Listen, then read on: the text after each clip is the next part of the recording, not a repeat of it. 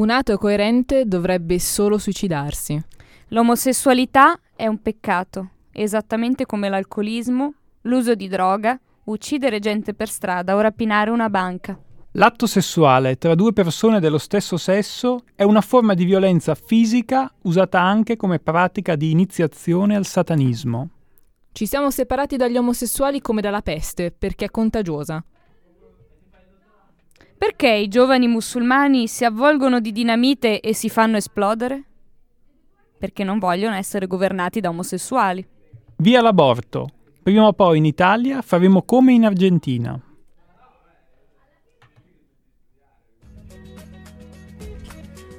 Queste erano solamente alcune delle affermazioni più, più controverse degli invitati e degli ospiti del congresso della famiglia, congresso mondiale della famiglia, che si terrà questo weekend a Verona, una tre giorni, eh, di cui intendiamo parlare oggi con eh, Susanna.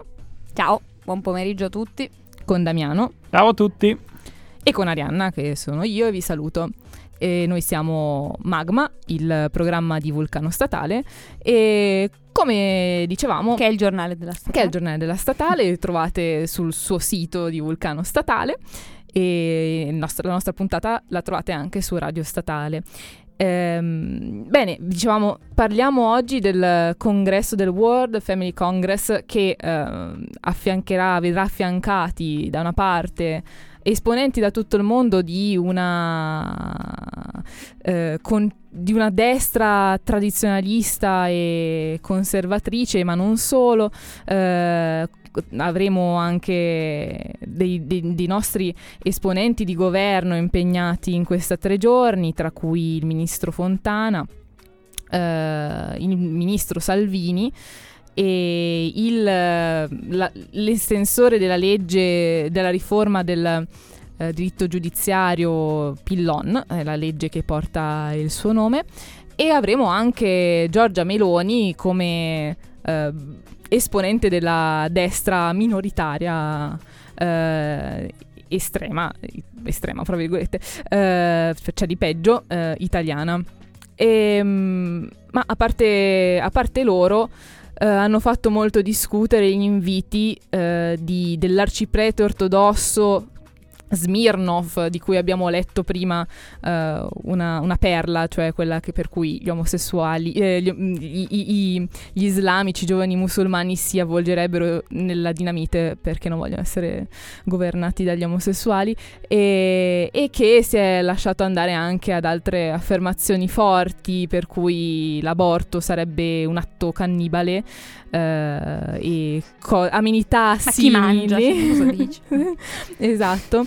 E um, sì, abbiamo deciso di parlare di questa di questo evento un po' perché ci sembrava importante uh, cercare di entrare nelle contraddizioni di di, di, quella che è la retorica di queste persone e anche per ricordarvi che ci sarà una grande manifestazione, una contromanifestazione a Verona proprio nei tre giorni organizzata da Nulla di Meno a cui hanno aderito però anche tante altre realtà. Sì e poi ci si andrà anche in maniera autonoma, molti andranno, c'è il treno di Non Una di Meno che partirà, trovate comunque l'evento su Facebook. Eh, che partirà verso le 8 del mattino da, da Centrale per arrivare a Verona, ma insomma è una cosa a cui si va anche autonomamente.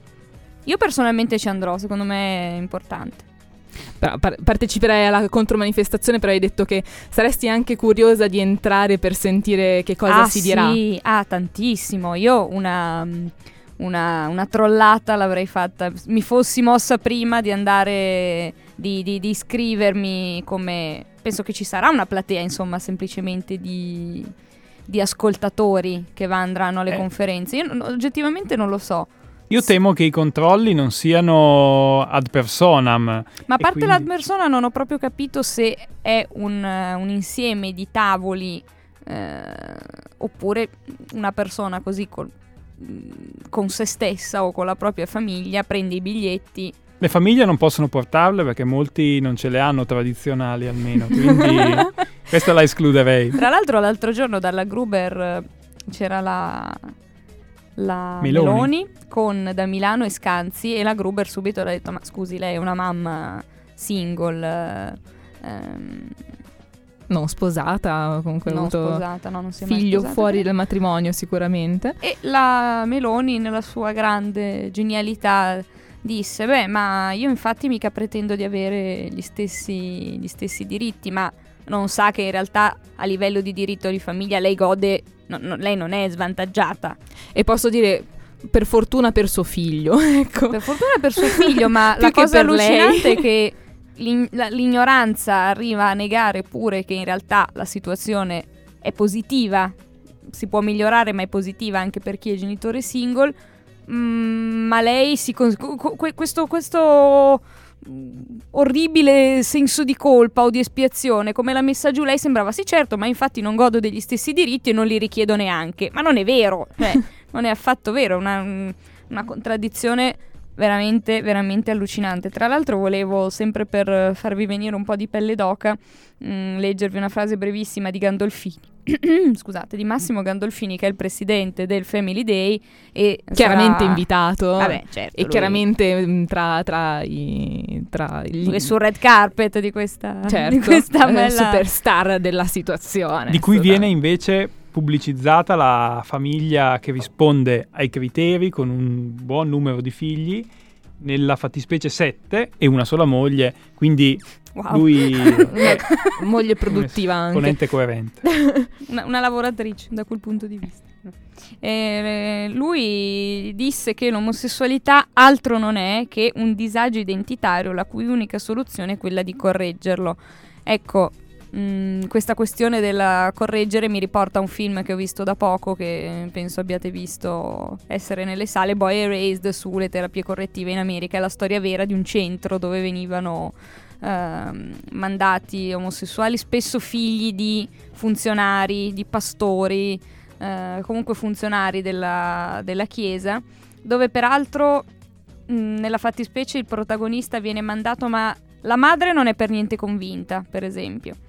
Il padre abbastanza, è un pastore.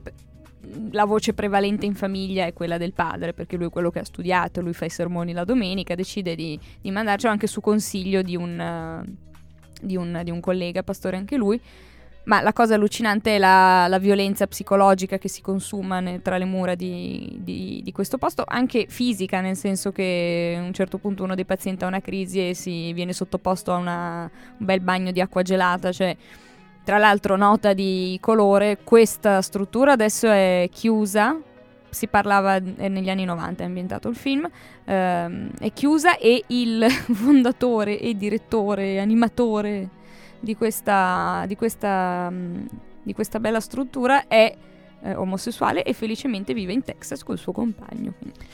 Sì, ehm, Yeah. gli omosessuali sono chiaramente tra i primi oggetti di condanna di- delle persone che abbracciano questa- questa- questo ideale di, di famiglia tradizionale in questi termini che parteciperà ehm, alle tre giornate di Verona. Tra queste c'è Silvana De Mari, medico radiato dall'ordine, Chissà come mai, chissà Arianna. come mai, Prolifica scrittrice per bambini, peraltro. Chissà come mai, sicuramente non è una sostenitrice eh, della- dell'educazione ai sentimenti e alla sessualità nelle scuole e sicuramente crede nella teoria del gender, ma soprattutto ci dice ne- in vari modi nel suo blog che potete facilmente trovare su Google, Silvana De Mari Community, quanto male faccia proprio fisica, cioè dal punto di vista della salute, il rapporto anale.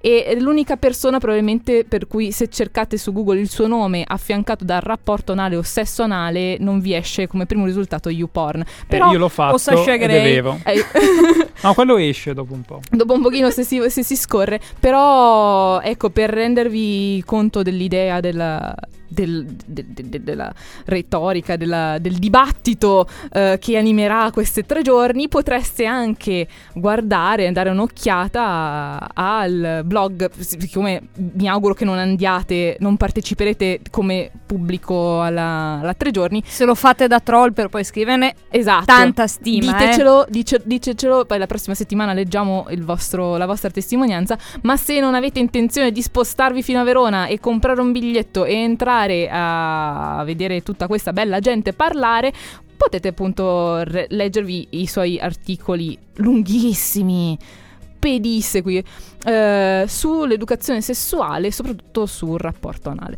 Detto questo, Soprattutto M- pedissequi. Molto che bella parola. tecnici, con dettagli anche è proprio approfonditi e diciamo che la, la- la penetrazione dell'argomento Sì, è, sì, sono è sostenuta. esatto, articoli penetranti. Un'analisi penetrante della- dell'argomento, direi minuzioso, è proprio un'ossessione evidentemente. Ehm, e non solo, non solo ci sono gli omosessuali sul carretto dei condannati di, di questa, di, di questa tre giorni, eh, altro argomento scottante che non è mai messo esplicitamente in primo piano eh, è certamente quello della donna e della- del suo ruolo. Ehm, se si dà un'occhiata anche a quelli che sono i temi che verranno toccati, basta andare sul sito del, del World Family Congress, ehm, i temi che verranno co- toccati eh, vertono spesso e volentieri sulla donna, sul matrimonio, sulla famiglia. Quello che, che stupisce è che la parola padre, la parola uomo non ricorra mai.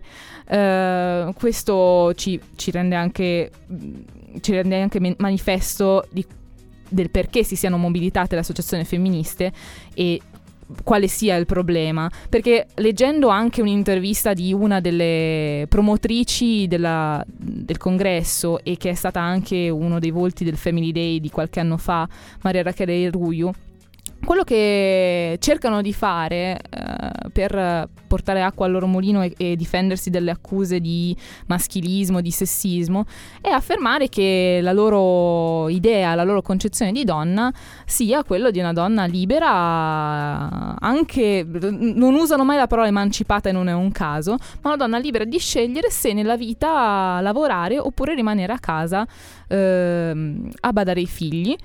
E e il nodo della- dell'argomentazione è che le donne attualmente non possono decidere di stare a casa dal lavoro per badare figli, quando statisticamente è esattamente l'opposto.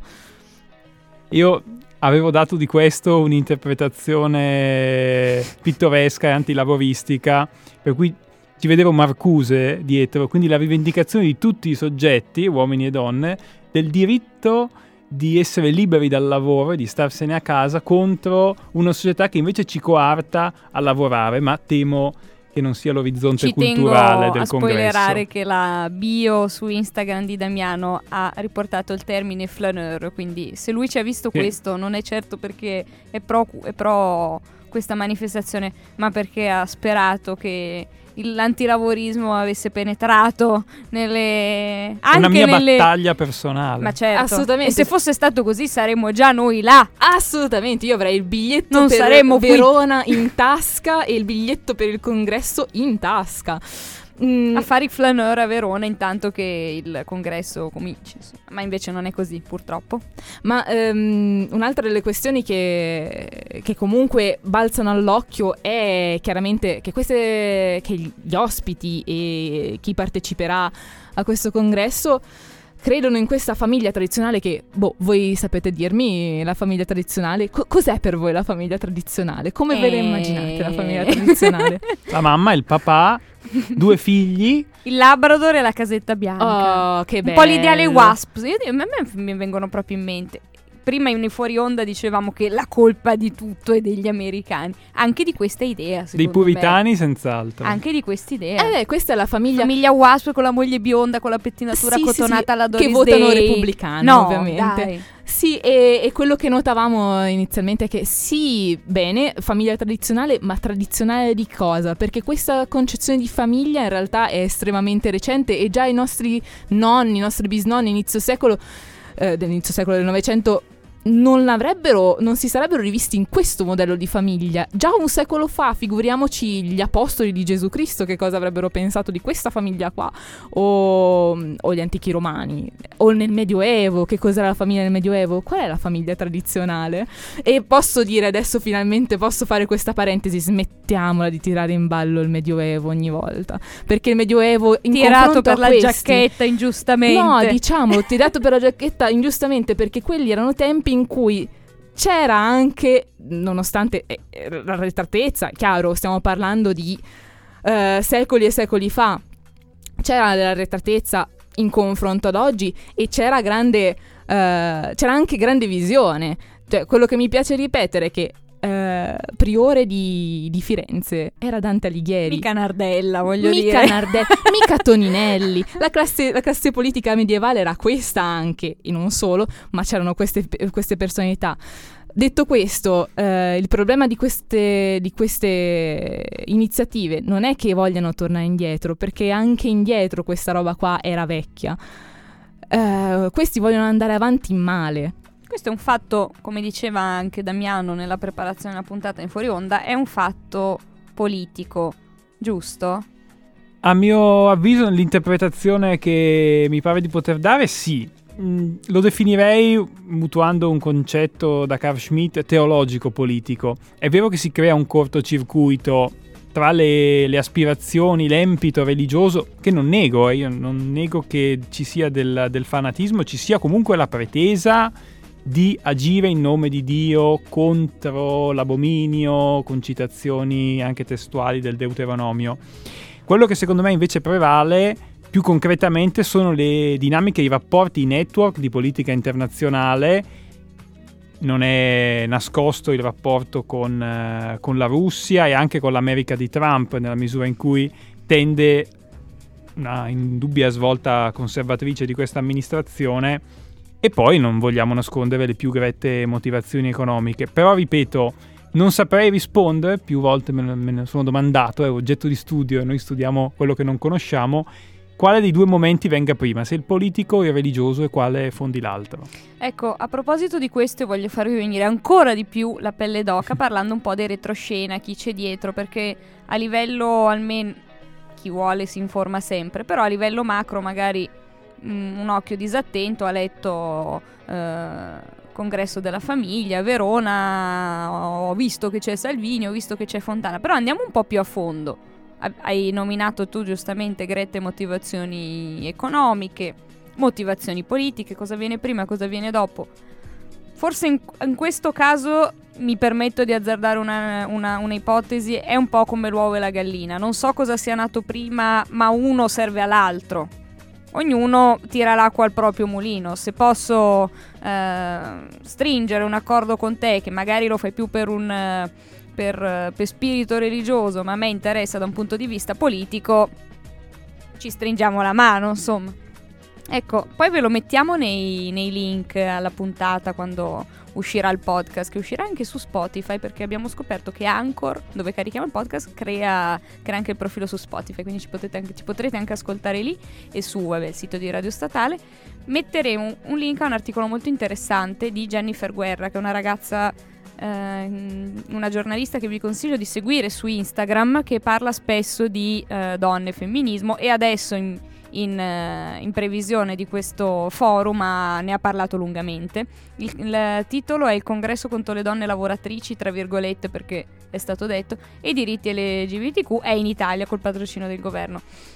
Ecco, fa una, una traccia, una mappa abbastanza dettagliata di eh, chi c'è dentro, per cosa, se per motivi appunto più economici come finanziatore. Noi sappiamo che ha il patrocinio di... Ehm, del, del comune di Verona, ovviamente, e eh, della Presidenza del Consiglio dei Ministri e il Ministero della Famiglia, anche se hanno detto, hanno levato il simbolo della Presidenza del Consiglio, ora rima- è rimasto, mi pare, correggetemi se è sbaglio, quello del Ministero, Ministero, della Famiglia. E di tutte le altre, di tutti gli enti locali eh, più, più, più, più, ristretti, ecco, quindi dalla regione al comune ci sono tutti. Ecco, basterebbe a mio parere eh, questo in realtà per ritenere abbastanza indegno che, che lo Stato italiano dia il suo sostegno a, a, un evento promosso da un gruppo d'odio, cioè oggettivamente già, è già terrificante questo. Per, per fare qualche nome, il, pa- il pastore, pastore stavo dicendo,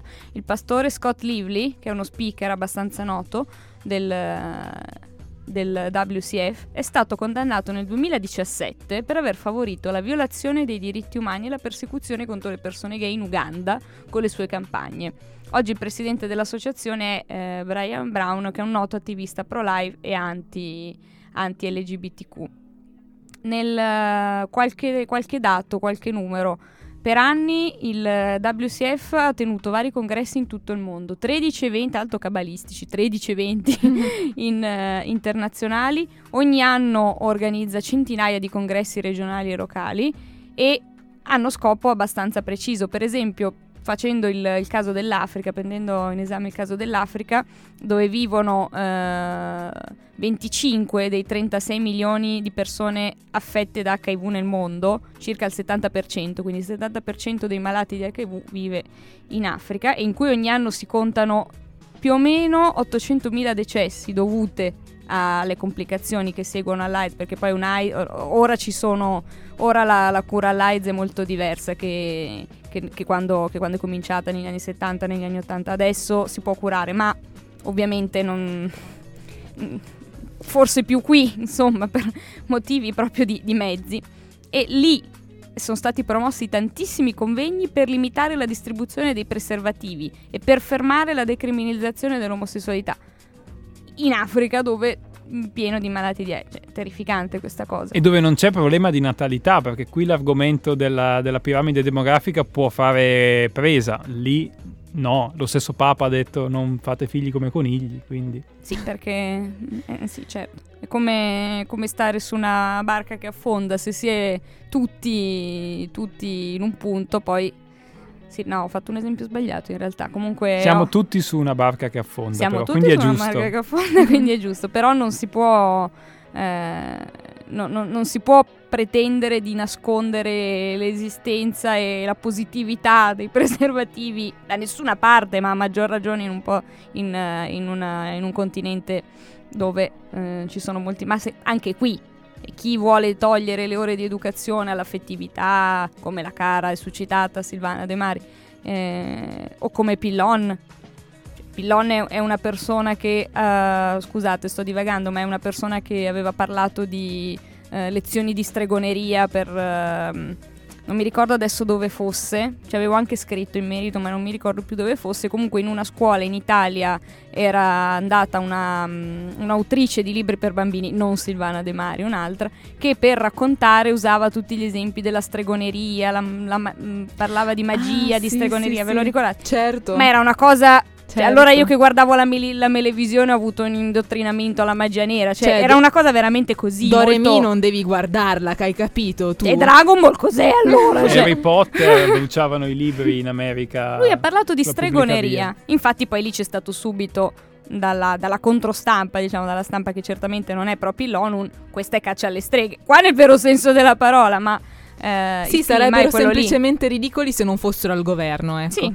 Sì, sì, in un'altra, se noi fossimo in un'altra timeline e stessimo guardando qui sarebbe da farci le risate, però vabbè. E tra l'altro al congresso di Verona ci sarà appunto a proposito di Africa ehm, Lucia Chello, che è una ministra ombra per lo sviluppo sociale in Uganda, che vorrebbe, ha auspicato il, eh, il ritorno in Parlamento eh, ha auspicato che il Parlamento ritorni a discutere la- la- una legge che originariamente prevedeva la pena di morte per gli omosessuali, abolita nel 2014, commutando la pena in ergastolo. Che bello, no? Che be- caspita, che apertura. E un'altra signora nigeriana, Teresa Okafor, Okafor, Okafor eh, promotrice della famiglia naturale che sostiene che gli attivisti LGBTQ cospirino con il gruppo terroristico Boko Haram. Questo mi sembra allucinante, veramente. Però Damiano poi parlavi, hai fatto cenno anche al Papa e, e, eh, c'è stata anche una, un certo imbarazzo da parte della Chiesa cattolica, diciamo, ehm, rispetto a, a- a questo, a questo evento. E, e in effetti ehm, il congresso di Verona e tutto quello che con sé porta rischia anche di trascinare eh, sotto quest'immagine anche tanta parte del mondo cattolico che, e cristiano che in queste idee non ci si ritrova, non ci si rivede. E, mh, qual è il punto che la Chiesa cattolica rimprovera a- agli organizzatori del congresso di Verona? Dunque, con tutta la, la moderazione del caso, perché della, della pragmatica e della diplomatica sono quasi gli inventori, il segretario di Stato, diciamo pure il ministro degli esteri della città del Vaticano, Parolin, ha affermato sulla sostanza si potrebbe anche essere d'accordo, certo non concordiamo nella forma, che naturalmente è una frase che si presta a più interpretazioni, innanzitutto perché non si vuole mai suscitare la, la, la, prevedibile condanna, visto che in questi ambienti è molto forte il tradizionalismo che da decenni, se non da secoli, per altre ragioni contrasta il Papa, una presa di distanza io credo avrebbe rinfocolato il sospetto, ecco la Chiesa dopo il concilio, con questo Papa soprattutto, scivola verso il liberalismo. Certo è che ehm, affermare che l'argomento è importante e che proprio perché è importante non può essere trattato in questi termini se non è una condanna, perché la Chiesa non condanna mai veramente, almeno quella contemporanea, è una presa di distanza. Già il fatto stesso che non ci si presenti è, una, è un'affermazione importante, visto che, come dicevi, da parte di costoro si pretende di parlare a nome di, di essere anzi più papisti del Papa, come si suol dire. E se vuoi un parere da, da credente, il mio livore forse è anche più, più spiccato di chi da fuori può permettersi di criticare la Chiesa perché assume queste posizioni o sembra assumere le posizioni di questo convegno. Io essendo dentro e non manifestando queste posizioni, ma non per tiepidezza mia, ma perché ritengo che la, l'affermazione della, della carità vada innanzitutto in senso contrario a queste manifestazioni di odio, come, come le ha definite Susanna, mi sento ancora più coinvolto perché l'immagine che diamo banalmente è questa. Poco fa stavo leggendo, fate un po' i fatti miei, Camus, e mm, nel mezzo della, dell'epidemia di peste a Orano viene fatta una predica in cui si giustifica il fatto che Dio per punire i nostri peccati possa mandare una punizione collettiva. E il dottore protagonista banalmente dice dicono così ma in realtà non lo pensano. I cristiani sono meglio di cose, come sembrano. Ecco noi sembriamo questo e io credo che il messaggio sia migliore in fondo sì, e ehm, fa sorridere questa, cioè innanzitutto mh, mm, mi rinfranca il fatto che comunque tanta parte della, della Chiesa cattolica comunque... Tanta non lo so, parte, ripeto, eh, esatto. Parte della Chiesa cattolica, comunque dei credenti, perché è chiaro, cioè mh, mm, non, non siamo più un paese ferreamente cattolico da tanto. Eh, comunque non ci, si, non ci si riveda, non ci si ritrovi. E credo che questa, faccia, questo, questo fatto ci fa vivere forse per la prima volta nel concreto eh, cosa voglia dire avere all'interno della propria comunità religiosa una parte estrema, radicale e una parte invece moderata che non ci si riconosce. Una condizione che ad esempio l'Islam ha visto particolarmente negli ultimi decenni, esacerbarsi, il doversi giustificare perché c'è una parte della comunità religiosa che ha delle posizioni incondivisibili. Eh, e sull'Islam io devo spezzare una lancia a loro favore. Gli estremisti, nel senso della fede, che hanno una fede più vera, sono secondo me i sufi, quelli delle confraternite, che hanno una religiosità spiccata e come tale sono vittime dei terroristi, non sono i moderati, nel senso che hanno meno spirito religioso quelli violenti e io spero che sia così anche nel mondo cristiano. e peraltro, um, sempre tornando a, a, a questa vis- come vivere la religiosità, um, tu hai parlato di teologia politica. Um, quello che sembra emergere uh, da, da, iniziative come questa è un'idea di Stato um, in cui la legge dovrebbe discendere da un testo sacro o comunque da una religione praticamente mh, proponendo, senza dirlo esplicitamente, una visione di uno Stato teocratico, in cui la legge statale, la legge positiva dello Stato, si fonda e fonda sua, il suo contenuto, non solo la sua ragione d'essere, perché nel Medioevo, e adesso ci torno a bomba, è vero che eh, la religiosità era fondamentale, ma la legge politica trovava il suo fondamento più che il suo contenuto sulla legge divina. Queste persone portano avanti qualcosa che nemmeno nel Medioevo sarebbe passata. Eh, c'è una differenza proprio filosofica. Un conto è affermare che la legittimazione del potere, come può dire San Paolo e come pensa in fondo il cristianismo, venga da Dio. Un conto è affermare che la legislazione deve essere tratta ipso facto dal diritto biblico, cosa che tu potrai confermarmi da medievista era esclusa dall'orizzonte medievale, se non fosse la bolla Unam Sanctam di Bonifacio VIII, quantomeno nell'Occidente, ecco, forse nell'impero d'Oriente, il mondo ortodosso poteva essere diverso il rapporto, e che è tornata nel mondo occidentale col puritanesimo e con l'affermazione letteralista della Bibbia, ecco. Eh, d'altra parte, sempre citando Dante, cioè lui parlava di due soli. Da una parte c'è il Papa, il papato, e dall'altra c'è il potere dell'imperatore. Sì, ma tra l'altro eh, prima si stava parlando di... Mh, mm, hai nominato i Sufi. Sì. Sono, mh, mm, mi, mi, si è accesa la lampadina e mi ricordo mio, vabbè, parentesi piezzocore, mi ricordo mio nonno che era molto, era quasi un esegeta biblico, che era molto interessato, era un oculista, però si studiava parecchio a fondo Bibbia, Vangeli, eccetera. Vedeva e... a fondo, diciamo. Sì, sì, lui sì. E era arrivato a... Te devi aspettare da Damiano queste battute. Adoro, grande. Lo, lo, abbiamo in, uh, in, in, uh, in, tutte le puntate solo per le, le, battute con cui ci risolleva il morale, in onda e fuori onda.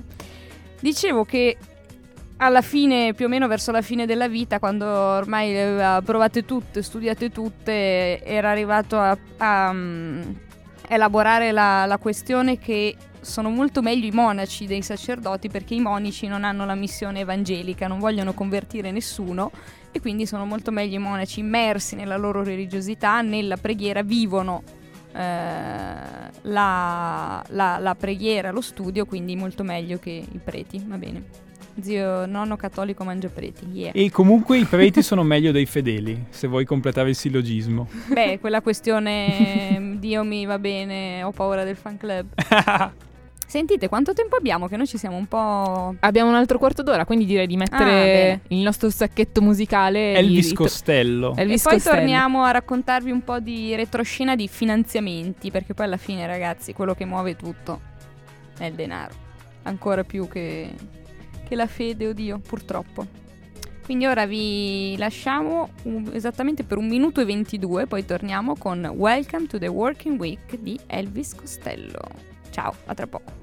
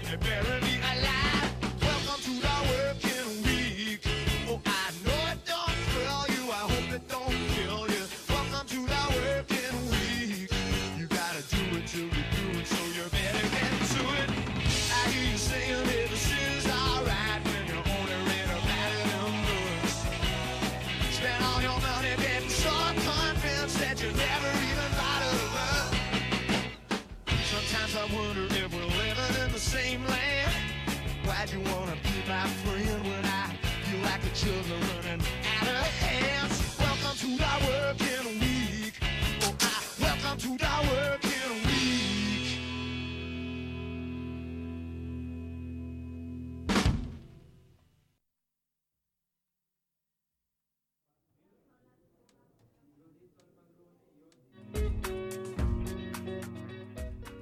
Eccoci tornati in studio, ve l'avevamo detto un minuto e 22, siamo stati di parola, vi è piaciuta la canzone? Speriamo di sì, comunque Elvis Costello è...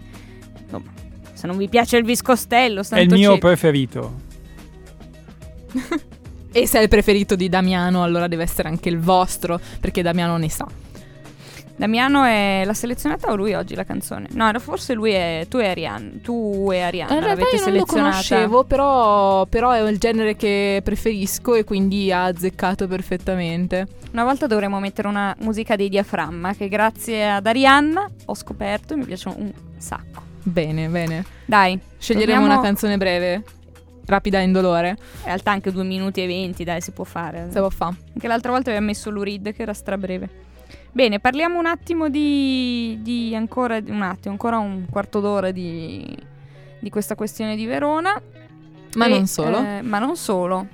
Attacco io con un, eh, un attimo un pippotto sui finanziamenti e poi c'è una questione più, più nostrana, insomma, giornalistica possiamo dire.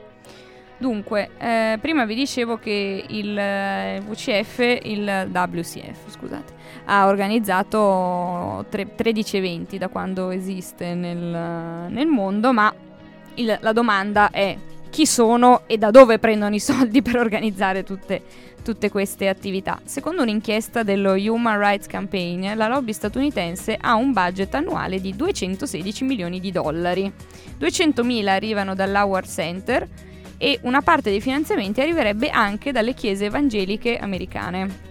In più ogni speaker del congresso deve pagare una cifra intorno ai, provate a dire, sulle migliaia, 2500 dollari per partecipare, ogni speaker. Ma la maggior parte dei fondi arriva da quello che è mm, da sempre il primo alleato dell'organizzazione, cioè la grande madre Russia.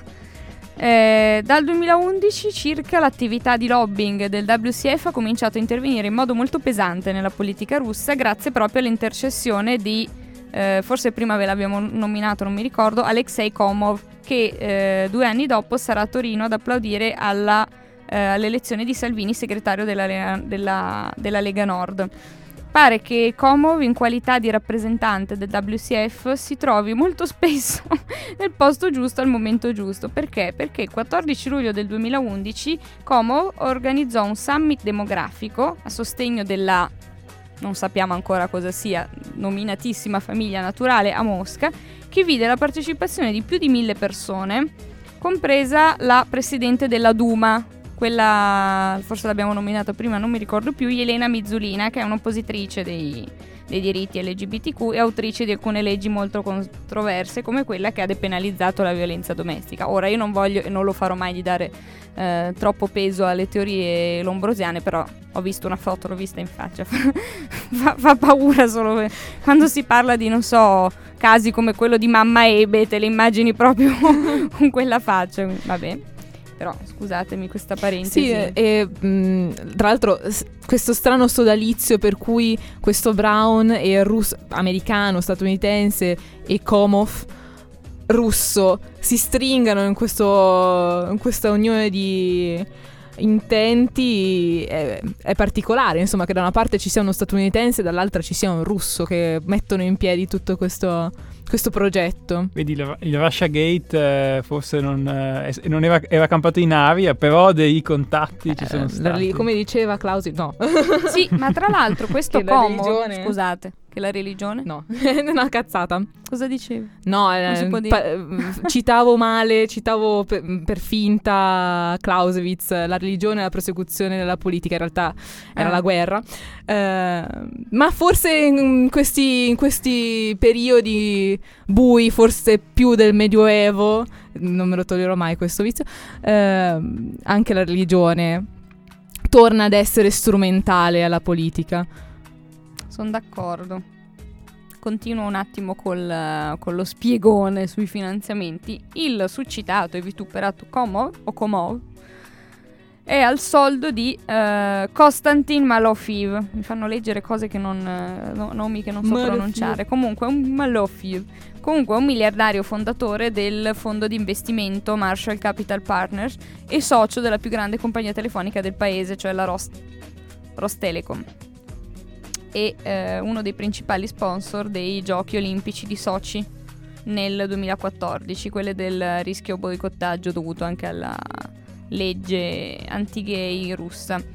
Questo oligarca, Malofiev, Malofiev, è coinvolto in una serie di strani finanziamenti. Nel 2014 è stato sanzionato dagli, US da- dagli Stati Uniti per essere stato leggo proprio parola per parola, per essere stato responsabile o complice per essere stato responsabile o complici di azioni o politiche eh, che hanno minacciato la pace, la sicurezza, la stabilità, la sovranità o l'integrità territoriale dell'Ucraina.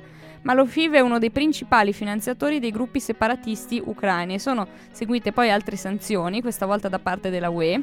Nel 2017 il rappresentante francese del eh, WCF Fabrice Sorlin, che è un altro nome da tenere a mente perché appunto è uno dei tre, delle tre facce importanti di questo forum, eh, leader dell'ormai sciolta milizia di estrema destra Dies Irae, organizzò la conferenza regionale del congresso a Parigi. Sorlin è molto vicino al Front National che nel 2014 aveva ricevuto un prestito da 2 milioni di euro facilitato da Malofiv. Ehm, quindi insomma, tra l'altro la eh, Charity, ha una Charity, questo oligarca, eh, fondaz- che si chiama Fondazione San Basilio Magno, ha un budget di oltre 40 milioni di dollari, la più ricca in Russia, ed è tra i principali finanziatori di Citizen Go, che è l'associazione pro-life fondata, da, fondata dall'ex franchista spagnolo Ignazio Arsuaga, che in Italia aveva fatto parlare di sé per i manifesti in cui, in cui paragonava l'aborto al femminicidio. E quindi c'è tutta una rete qui di interessi, di interessi, di finanziatori, di amici, di sostenitori politici che fa veramente abbandonare la questione è un gruppo di fedeli invasati che si riunisce. Poi tra gli spettatori sicuramente ci saranno, però è più, è più gretta di così, insomma. Abbiamo parlato di nuove destre la scorsa puntata torniamo a parlare di nuove destre praticamente, di, anzi dell'internazionale delle nuove destre, eh, che si declina anche nell'ambito, eh, raccoglie istanze religiose ne, e portano di nuovo ancora nel 2019 nella, nel dibattito politico questioni che pensavamo di aver finalmente ricondotto nel loro luogo naturale, ovvero nell'alveo del privato. E, ehm, ma passiamo rapidamente a, a, un altro argomento che volevamo toccare um, in questa puntata, sempre attinente a, alla religione in altro modo e al cattolicesimo in altro modo, perché proprio di questi giorni sono di questi giorni le dimissioni uh, di una giornalista dell'Osservatore Romano, uh, che adesso di cui mm, la, la Scaraffia, Lucetta Scaraffia, Uh, lei con un gruppo di altre giornaliste che si occupavano dell'inserto femminile dell'Osservatore Romano hanno deciso di, di dimettersi. E perché si sono dimesse? Dunque, eh, Donne Chiesa Mondo era il, è ancora il nome di questo inserto che garantisce il nuovo direttore Andrea Monda continuerà ad uscire. La questione eh, sostanzialmente riguarda lei e il gruppo delle, delle 11 collaboratrici di questa prospettiva interessante anche all'interno della riflessione teologica portata avanti da un gruppo di, di, donne, da un movimento di teologhe molto affermato. Sostanzialmente un cambio redazionale eh, Giovanni Maria Vian, il direttore precedente, ha lasciato la direzione alla fine del 2018. Una mancanza di sintonia evidentemente con questa nuova direzione e in più un casus belli che ha fatto evidentemente da, da goccia che fa traboccare il vaso. Nella fattispecie la, la Scaraffia aveva posto all'attenzione un tema che non ha trovato grande eco nella, nella stampa l'abu- gli abusi di cui erano state vittime alcune religiose suore da parte di esponenti del clero. Ha fatto un servizio e un'altra giornalista donna anch'essa, eh, Monica Mondo, volto noto di, di TV2000, ha in realtà rintuzzato il pezzo cercando di smorzare eccessivamente le... alcune esagerazioni che probabilmente nella verve polemica erano emerse. Ma al di là della crisi eh, redazionale, la, la, motivazione che ha adotto la Scaraffia per queste dimissioni, che è il vero motivo per cui la notizia ha fatto audience, è la, la, la condanna del, del, maschilismo che continua a predominare non soltanto all'interno della redazione dell'Osservatore Romano, ma afferma la professoressa all'interno della, della Chiesa, eh, tanto in tutto è come se le donne non esistessero, la nostra voce non è ascoltata e nella fattispecie la, la storica, che ha veramente del, degli studi molto interessanti e molto approfonditi alle spalle, il più gustoso dei quali ve lo consiglio, edito dalla terza qualche anno fa, Due in una carne, Chiesa e sessualità nella storia, a quattro mani con una femminista impegnata, peraltro senza essere lei la scaraffia, diciamo, di orientamento eccessivamente progressista, anzi aveva fama di conservatrice. E questo è significativo, non è una battaglia politica destra e sinistra, la chiesa di, di Bergoglio, anzi lei si è, si è, appellata a Bergoglio pur non facendo mancare le sue, le sue osservazioni ossequienti al modo di questa polemica femminile che forse ai tempi di, di Caterina da Siena è sempre, sono sempre le donne a esprimere le istanze critiche autenticamente rivoluzionarie, sempre con il rispetto per la gerarchia. Ma il punto focale è che i suoi studi in qualche modo eh, avevano dato l'impressione anche a me, io mi ero domandato quanto sarebbe durata questa collaborazione, perché in fondo più volte si era lamentata della posizione subordinata, i convegni, e aveva assunto delle posizioni anche, non voglio dire eterodosse rispetto alla dottrina, non è il mio ambito, ma eterogenea rispetto alla voce dominante. Si è parlato di aborto e qualcuno dei, degli esponenti di questa galleria degli orrori lo ha paragonato al cannibalismo, lei aveva fatto un'osservazione interessante storicamente che l'aborto viene criminalizzato non pensiamo noi dal Medioevo, ma relativamente da poco, dai tempi della Rivoluzione francese, che è il male assoluto per il cattolicesimo conservatore, per ragioni non di scrupolo religioso, ma comprensibilmente se la tassazione individuale e la coscrizione obbligatoria ci vogliono armi, ci vogliono veramente le, le braccia. E da questo punto di vista lei difendeva la 194 e continua a difenderla ricordandoci che quando è stata elaborata non era affatto una, una, legge rivoluzionaria per il diritto di aborto, ma paradossalmente era contrastata dalle stesse femministe che rivendicavano tale diritto perché, come sappiamo, rendeva, avrebbe dovuto rendere eh, complesso l'iter con eh, tutta una serie di interventi psicologici. Ecco, questo come per dimostrare che anche su un tema così apparentemente specchiato come quello dell'aborto, posizioni eterodosse, eterogenee ci sono e a quanto pare vengono pagate a prezzo non e eh, scontato. questa osservazione interessantissima sulla eh, criminalizzazione dell'aborto in funzione bellica ci ricorda appunto che i primi interessati alla questione demografica storicamente eh, non sono stati necessari- dittature o regimi mh, mm, cattolici o religiosi, bensì quei regimi che molto premevano sulla maternità per rinfoltire la nazione. Il nazismo, così come il fascismo.